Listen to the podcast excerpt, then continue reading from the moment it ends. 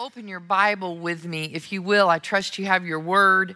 Uh, you can pull it out on your phone uh, to Galatians 5 and 16. And in a minute, we're going to read down through verse 25 for our teaching tonight.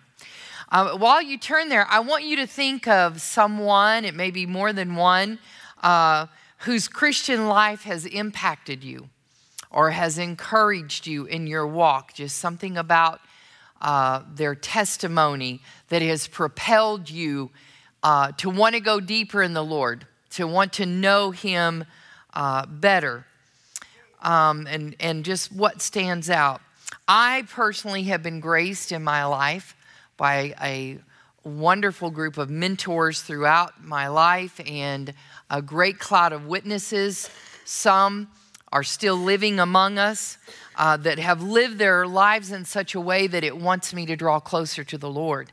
They have this intimate friendship with the Lord. You, you, you know what I'm talking about, that literally their, their countenance glows uh, with just the reflection of Christ. And you sense his presence when you're in their midst. My mom was one who modeled Christ my whole life. She taught me about God's forgiveness toward me and for me, but she also taught me how to walk in forgiveness to others.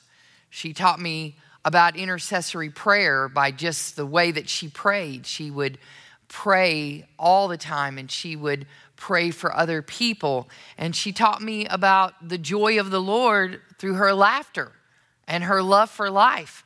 I thought about Sister Hall she carried such an anointing that when we moved there, I was a junior in high school, 16 years old. I really didn't know or understand the full call on my life. God sent us to a place, sent me to a place where uh, the husband and wife worked together. But I remember that she carried such an anointing and such joy that I would pray often, Lord, I want a double portion of what she has. I would pray that. And, um, my mother-in-law Helen, you all you all know Helen. She's always uh, walked in this quiet confidence and assurance that God would take care of every need. I mean, she just never seemed to be, never seems to be shaken. Uh, there's been a lot of things, and I've just watched that in her life. Brother and sister Gower, who they were farmers. They spent, they made their living farming uh, but they would also build furniture as a hobby for people that they loved. But they just loved God so much that it flowed down in the way they loved each other and other people. And I will never forget, I've shared this before, but I will never forget Brother Gower looking me in the face and saying, Cindy, if there was not a heaven to gain and a hell to shun, I would still serve the Lord. That's relationship. And, and I remember Sister Gower, she would play the organ like nobody's, but very quiet, refined woman, even though they were, they, you know, farmed. If you went out and they were on the four wheeler, she had her hair fixed and she had her, um, uh, yeah, that thing they tie around it, scarf. I keep everything in place. Uh, and yet, um, she would play that organ like nobody's business, and every note was just worship before the Lord. So I, have been graced with that. Several years ago, when Jordan was in Master's Commission, their theme for one of the years was be rather than appear to be. Be rather than appear to be. Those six words made such an impact on my life and it created such an, a desire in me to make sure that everything I did, I did for the glory of God, that it would bring glory to Him and edify. I, am not saying that I've always been perfect, but it's helped me to strive. Galatians 5 and 1 says, Therefore, be imitators of God as beloved children. 1 Peter 1 and 15 says, But as he has called you as holy, you also be holy in all your conduct. All your conduct. So tonight, I want, to, I want to talk for a few moments about how important our Christian walk is, how important our actions and our attitudes are. The truth is, Our walk speaks louder than our talk ever will. It's just the truth. So I want us to go to Galatians 5:16. Read down with me if you will. So I say then, walk in the spirit, and you shall not gratify or fulfill the lust of the flesh. For the flesh lust against the spirit or wars. It desires what is contrary to the spirit and the spirit against the flesh, and these are contrary to one another, so that you do not do the things you wish. But if you are led by the spirit, you are not under the law. The acts of the flesh are obvious sexual immorality, impurity and debauchery, idolatry and witchcraft, hatred, discord jealousy, fits of rage, selfish ambition, dissensions, factions, and envy, drunkenness, orgies, and the like. I warn you, as I did before, that those who live like this will not inherit the kingdom of God. But the fruit of the Spirit is love, joy, peace, forbearance, kindness, goodness, faithfulness, gentleness, and self control. Against such things there is no law. Those who belong to Christ Jesus have crucified the flesh and its passions and desires. And then verse 25 says, Since we live by the Spirit, let us keep in step with the Spirit. So we're going to talk for a few moments that our walk speaks louder than our talk. Bill Bright said, the sermon of your life in tough times ministers to people more powerfully than the most eloquent speaker. Now, there's a poem that I have sh- shared with you many times that has resonated in me since I read it many years ago. You'd probably be able to say it with me tonight because I've said it so much, and that's my prayer is that it gets down in you. So if you know it, say it with me because I have said it several times. You say you're no preacher, but still you do preach. A powerful sermon each day. The acts of your life are the things that you teach. It's not just the things that you say. When you look over in Second Corinthians 3 and 2 and 3, uh, you find that we are living epistles, we're letters we are in which God has ingrained his word in our hearts. We're known and read by men. We're, we're physical representations of Christ. We are the living Bible that some people read. That's, that's the only Bible that they may ever read until they come to Christ. So it's important how we live. When you look at 1 Corinthians 10 31, it teaches us that whatever you do, whether you eat or drink, whatever you do, how are we to do it? All for the glory of God. All for the glory of God. That's our that's our baseline. That's that, that that's why there doesn't have to be a question. We don't we can look in his word, we can read his word, and then we don't have to go get opinions from everybody else. We don't have to go by what's popular in Christendom. What we need to do is gauge it by the Word of God. Is what I'm about to do or say, is where I'm about to go, uh, is my action, my reaction, will it bring glory to God and will it edify those that are around me? That's your gauge. That's your basis right there. So we don't we don't we don't have to get all caught up in this or trying to please man or or, or go by what what seems to be in vogue right now, will it please God? Will it bring glory to Him? Will it edify the body of Christ? That's our gauge. Isn't that powerful? That simplifies it. Takes a lot of pressure off. Takes a lot of pressure off of us. It matters what we say, where we go, how we act, what we do, because we are a physical representation of Christ. We're called to be witnesses in Jerusalem, Judea, Samaria, unto the uttermost parts of the earth. That's what that's why he poured out his spirit so that we can be witnesses. Not just by what we say, but a lot of times by what we don't.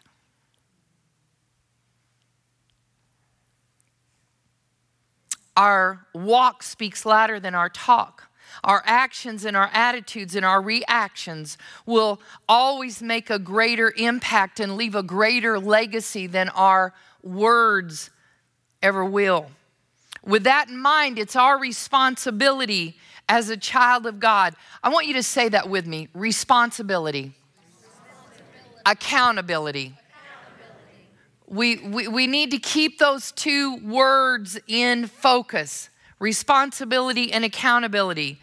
As a child of God, we've been, we've been washed in His blood. We've been bought with a price. We've been set free from the bondage of sin. Why would we want to be entangled again?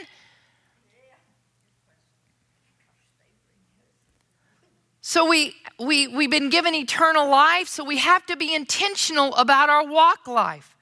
And when you look in His Word, I love how practical the Word of God is. I do. It, it, it, it, it gives us instruction on how to practice His presence in our walk life. Romans 13, 12, 14. If you're taking notes, this is a good one to read. The night is far spent, the day is at hand. Therefore, let us cast off the works of darkness and let us put on the armor of light.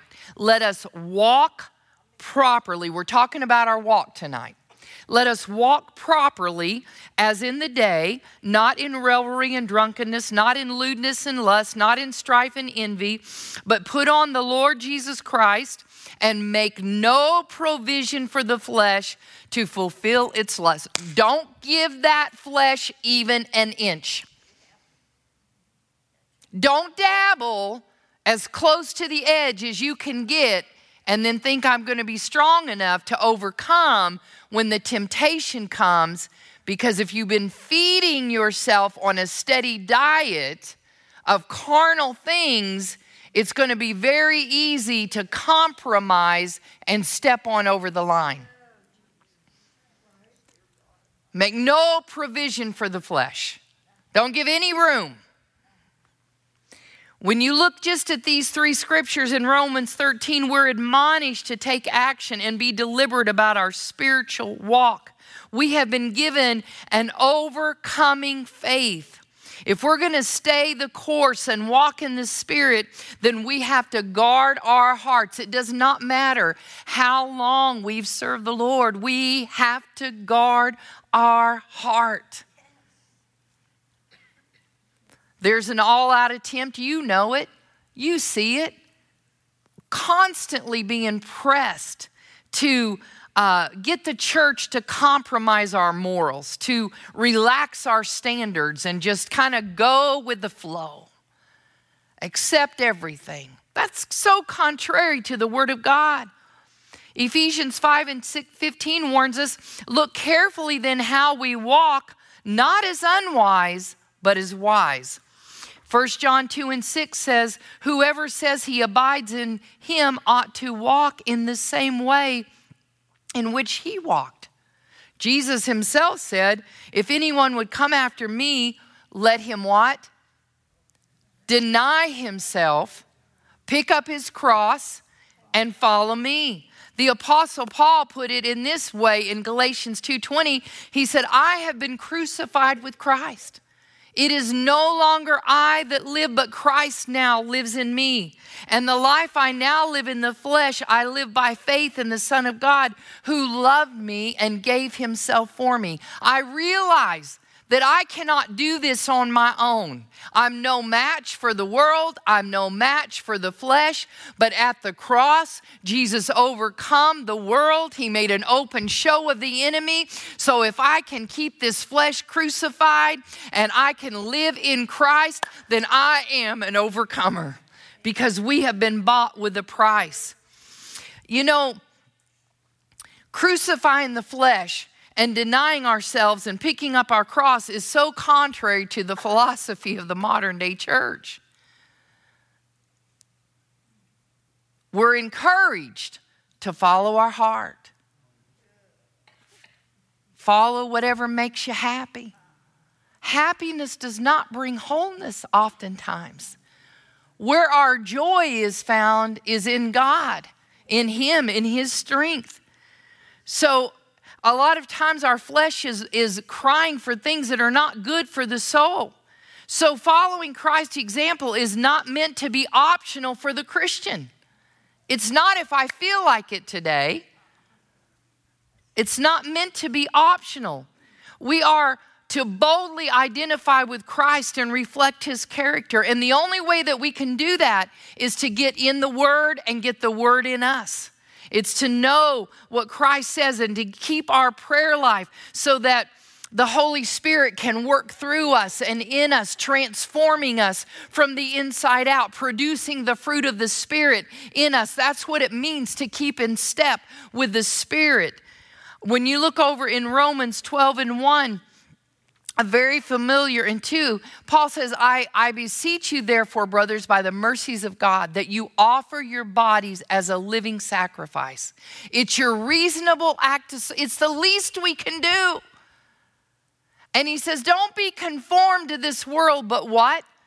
Be transformed by the renewing of your mind so that you can prove what is the acceptable and perfect will of God. Then you won't be deceived. You won't be swayed. You won't be sidetracked. You won't compromise because you have your focus fixed. Our walk matters. Our walk matters. I want to share with you tonight the will of God for every believer. When you look in the scripture, we find the word teaches us some important truths and brings clarity about how we're to walk. I love this. I pray you are taking notes. If you're not and you say, uh, Pastor, send me, Cindy, I want a copy of your notes, I will shoot them to you because there is some meat in here tonight that will help you to walk uh, in victory, in authority, in anointing, in power, and in freshness in a newness of life. We are called to walk in truth. 3 John 1 and 4 says, I have no greater joy than to hear my children are walking in truth. The psalmist said, Teach me, Lord. Teach me your way, O Lord, and I will walk in truth. We know the psalmist said in 119, 105, His word is a lamp unto our feet and a light unto our path. It'll, it'll guide the way. The very entrance of His word brings light and it brings life to us. His word will sanctify us. His word is truth. So we need to walk in truth. We need to keep the word before us so that there's not a question. You know, when people, uh, you know, people today, they, they want to twist and they want to turn. And if we're not careful, it's easy to do that. It's easy to let down and just say we can, we can get weary and we can allow compromise if we're not careful. But if we'll keep the word before us, It'll be a lamp unto our feet and a light unto our path. It will correct us, it will comfort us, it will guide us, it will shape us, it will prune us, it will fuel us, it will feed us, it will bring us joy. Walk in truth. We're all called to walk in truth. It's not for just the ministers or the teachers or a select few. We are to walk in truth. I'm going to say this again out of 3 John. I have no greater joy. This is his word word than to hear my children are walking in truth. J.R. Waller said, For the Christian, to walk in truth means to behave and conduct your life in ways that exhibit your allegiance to God and to what He desires for your life. Walking in truth is a continual action, it is a process that is cultivated over a lifetime, it is a daily habit walk in truth. The second thing, we're to walk by faith and not by sight. That's what Second Corinthians 5 and 7 instructs us. Faith is to have complete trust in God. It's living by His promises. It's being assured that what we commit to Him, He will keep against that day. I like what Martin Luther King Jr. said. He said, Faith is taking the first step when you don't see the whole staircase. See, faith looks beyond what we can see right now in the natural, and it sees the eternal realities of what awaits us and what God has said. So, by faith, by faith, we know when we look in Hebrews 11, all of those men and women that obtained a good testimony and a good report, they did it by faith. It's the substance of things hoped for, the evidence of things not yet seen. The beautiful thing about our faith life now is we have the Word of God that has shown us the promises of God, the favor of God, all the times that He brought His people through. And not only do we have the Word of God that gives us account after account after account of the faithfulness of God's delivering power, but we have a great cloud of witnesses to the very fact in our own lifetime of the way that God will keep, the way that He will deliver, the way that He will go before. Many of you in here, you know about the goodness of God. You have walked in faith, and you know that it is even our faith that overcomes the world because He overcame the world. So we're going to keep walking in faith, knowing that without faith it is impossible to please Him who called us. The third thing is is we are called to walk in righteousness. I like saying that word. I'm a word person. Righteousness. Righteousness and justice are the very foundation of his throne. So when you say righteousness, it makes my shoulders square up because we are living on the rock Christ Jesus. He has clothed our, taken our dirty rags, and he has clothed us in his righteousness. And we are to walk in paths of righteousness for his name's sake. We are told over in Proverbs 8:20, I will walk in the way of righteousness along the paths of justice. In Ephesians 6, we're instructed to put on the breastplate of righteousness. In Matthew 6, we are called to seek first the kingdom of God and his righteousness and his righteousness. Righteousness is moral uprightness. It's purity of heart. It's the being and doing right. It's right standing with God. Proverbs 21 21 says, He who follows righteousness and mercy finds life, righteousness, and honor. In Isaiah 32 17, the work of righteousness will be peace, and the effect of righteousness will be quietness and assurance forever. We are to walk how? In righteousness. We're also called to walk in good works that the Holy Spirit would produce fruit in our lives. Ephesians 10, 2 and 10 says, For we are his workmanship, created in Christ Jesus for good works, which God prepared beforehand that we should walk in them. You know the beauty about the kingdom of God?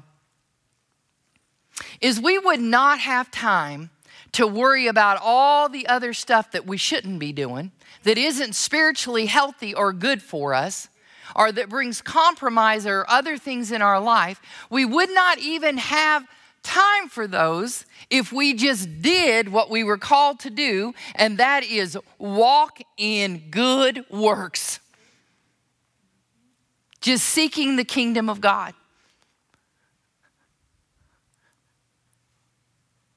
Colossians 2 and 10 says, For this reason we also, since the day we heard it, do not cease to pray for you and to ask that you may be filled with the knowledge of his will and all wisdom and spiritual understanding, that you may walk worthy of the Lord, fully pleasing him, being fruitful in every good work and increasing in the knowledge of God. How we walk matters. Hebrews 10, we talked about this Sunday night that we are to motivate or provoke one another to good works, to encourage one another and all the more as we see the day approaching because it will bring glory to God, good works. And this is what I want to say to you.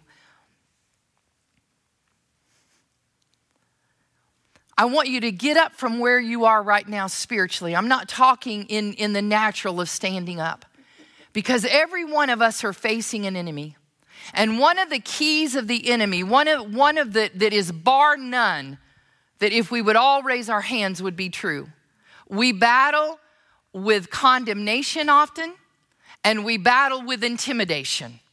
You're not good enough, you're not spiritual enough, you're not wise enough, you're not qualified enough, you can't do that, or look at your past. The enemy will do that because he knows he can oppress you down. But if we would just begin to walk in good works and the things that we know to do, and the things that he's called us to do, it'll break the back of the enemy and it'll bring fruit in your life and it'll bring joy in your life and it'll bring wholeness in your life and it'll bring victory in your life. And that's what we was talking about the other night. That's part of pressing against that that's pressing against you is just doing the good works, the things that you know. It's not that good works will get you into heaven. We know that's a total faith thing. It's a free gift of salvation, but we also know what? That faith without works is what? Is dead. So once we become a Christian, then we put action to our faith and we begin to walk out what we've been called to walk out and what we know to do. So we walk out those good works. We walk out some of the things that we're even talking about tonight. We walk out our worship. We walk out our praise. We walk out our giving. We walk out the gifts that God has placed in us. We put them to use. We serve. We put them to use in the kingdom of God because God has gifted us in such a way and we encourage one another into those works when we come together, we provoke one another on into good works. And then what happens? We grow in grace and the kingdom of God flourishes because the body of Christ is functioning the way we've been called to. We've been called to walk in love.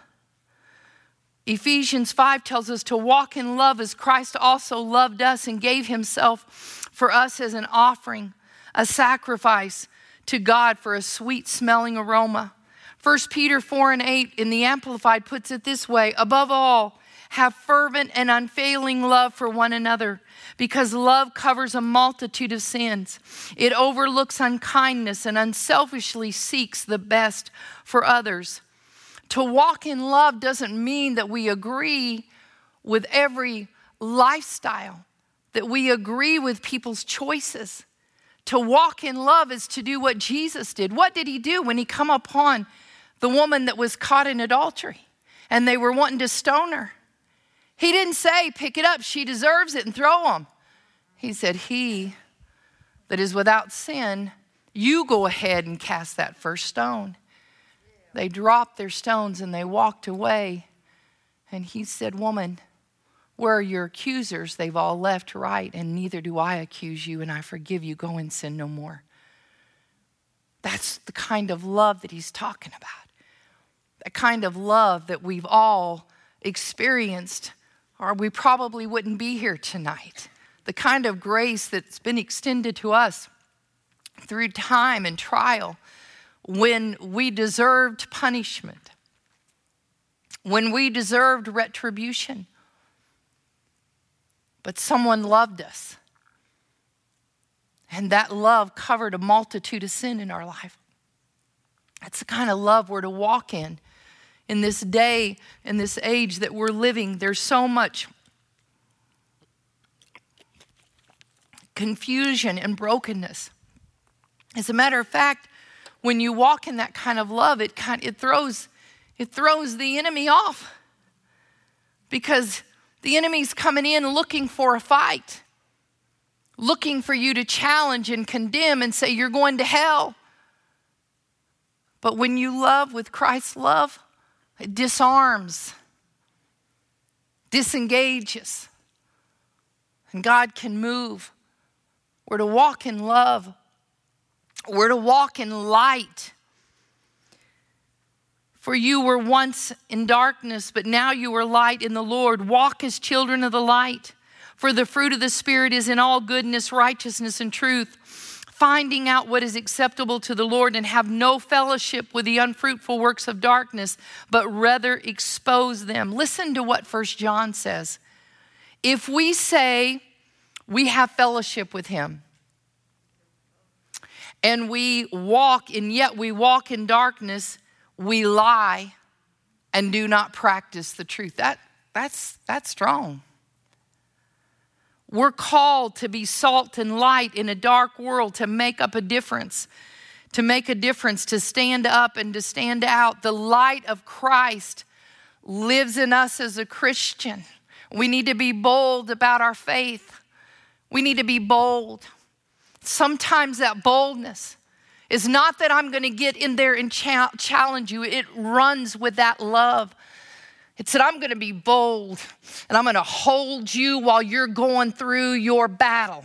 And I'm going to declare over you that you are a daughter of the Most High God, that there's no weapon that's formed against you that's going to prosper, that you're going to come out of this trial, that you may feel like it's hard right now, but God is keeping you. We are to be light in a dark world. We're to push back the darkness with the way that we walk and the way that we live and the way that we sing and the way that we shout. We should never be timid in the presence of God to declare that He is Almighty.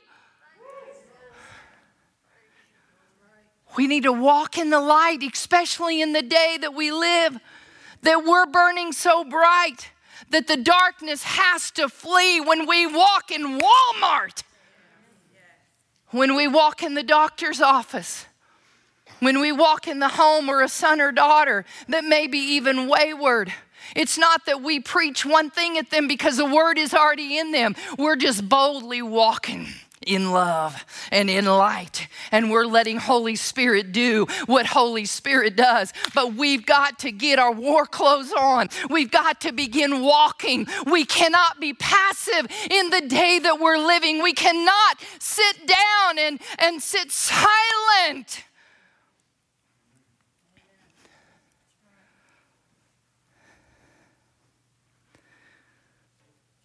Jesus spoke to them in John 8 and he said, I am the light of the world. Whoever follows me will not walk in darkness, but will have the light of light. Romans 13, the night is far gone, the day is at hand, so then let us cast off the works of darkness and put on the armor of light. Ha ha. Ha. There's just something stirring and brewing in me every step of faith, every act of worship, every proclamation of God's word that we declare, we are releasing light and life into the atmosphere, and it has to shift. It has to shift. We got to keep walking, church. We got to keep walking. We're called to walk circumspectly, to walk carefully, and to walk in wisdom. Colossians 4 and 5 says, Walk in wisdom toward outsiders, making the best use of time. Ephesians 5 and 15, See then that you walk circumspectly, not as fools, but as wise, redeeming the time, because the days are evil. Therefore, do not be unwise, but understand what the will of the Lord is. One pastor put, put, put that verse this way We redeem the time we spend on this earth when we live as vessels of honor. We are to live wisely, morally, and cautiously. Our Christian life should be one of simplicity, soberness, faith, and praise. As members of the Christian community, our obedience to God's commandment ought to be evident in our behaviors, in our relationships. We're to walk circumspectly. Walk in wisdom. Walk carefully. Walk carefully. Walking slower through the crowd. Jesus is our banner. Holy Spirit is our guide. Walk circumspectly. Walk with your head up and your eyes straight on, knowing that you are being guided by God the Holy Ghost and that you're going to keep in step with Him and He's going to guide every step that you take. walk circumspectly. And then we are called to walk in the Spirit. This was our first scripture. I say, then walk in the Spirit, and you will not gratify the desires of the flesh. For the flesh craves what is contrary to the spirit, and the spirit what is contrary to the flesh. They are opposed to one another, so that you do not do what you want. And then verse 25 calls us to keep in step with the spirit. We are to walk in the spirit. We are to ask God, what is it is my life lining up with your word? We're to read that word, and when something doesn't line up, then we ask Holy Spirit to help us. There is not one part of our Christian walk that He is asking us to do on our own, to fix ourselves on our own. That's why I love over in Romans 8 when it says, when you don't know how to pray, Pray in the Holy Spirit. He helps us with our weakness. When we don't know how to pray, He prays and He'll pray perfectly to the will of the Father. We want to try to get ourselves spiritual. We want to try to get ourselves straightened up and lined up, and we're wondering why we're not walking in victory, and then we get all beat up, and then we back up, and then we sit down. The reality of it is, He is the vine, and we are the branches. Apart from Him, we can do nothing. We need Him every single day working in our life. And because we are human beings, we have flaws and we have habits and we have uh, sometimes even addictions and we have things that sometimes He immediately delivers us from. And then there are other times through His help, He helps us to grow in grace so that we can be more like Him. And it's one step at a time. So as you're in progress and in process, don't beat yourself up every time you make a mistake. A word word flies out of your mouth, you fly off the handle, something happens, but stop, recalibrate, ask Holy Spirit to help you, get back up, and go again. You don't have to lay the foundation over every time that you fail. You get up and you go again, and you let Holy Spirit help you, and He'll bear fruit in your life. Doug Small said Christianity necessitates a change of mind, a new worldview, a change of heart, new passions, a change in behavior, new patterns of living. All are evidentary. In Christianity, you switch sides. You love not the world, you defy the devil. You crucify the flesh, you sacrifice. You embrace the cross, and you taste the power of his resurrection. So I want to just cap this up all of us, as children of God, are called to walk in truth, to walk in faith, to walk in righteousness, to walk in good works, to walk in love, to walk in light, to walk circumspectly, to walk in the Spirit, and to keep in step with the Spirit. And when we do that, when we keep walking, when we keep walking, It'll keep our hearts guarded, it'll keep our minds renewed, and it'll keep our eyes on the prize of the high calling which is in Christ Jesus. So I say to you tonight, keep walking. Lord, thank you. Thank you for your word. Thank you for your word. Thank you, God, for your instruction. Thank you, Holy Spirit, for helping us. Thank you that when we're weak, you help us to be strong. I thank you, God, for everyone that's in this room. I pray for those right now, God, that may have a need in their heart and in their life. God, that you just touch them, that you speak to them and minister to them. I pray, God, that we will take this word, we'll let it go deep within our soul, and that you will help us, God, to become more like you today and in the days ahead. Help us to guard our heart and guard our mind, and let this word do its work and we're going to give you the glory. Amen and amen.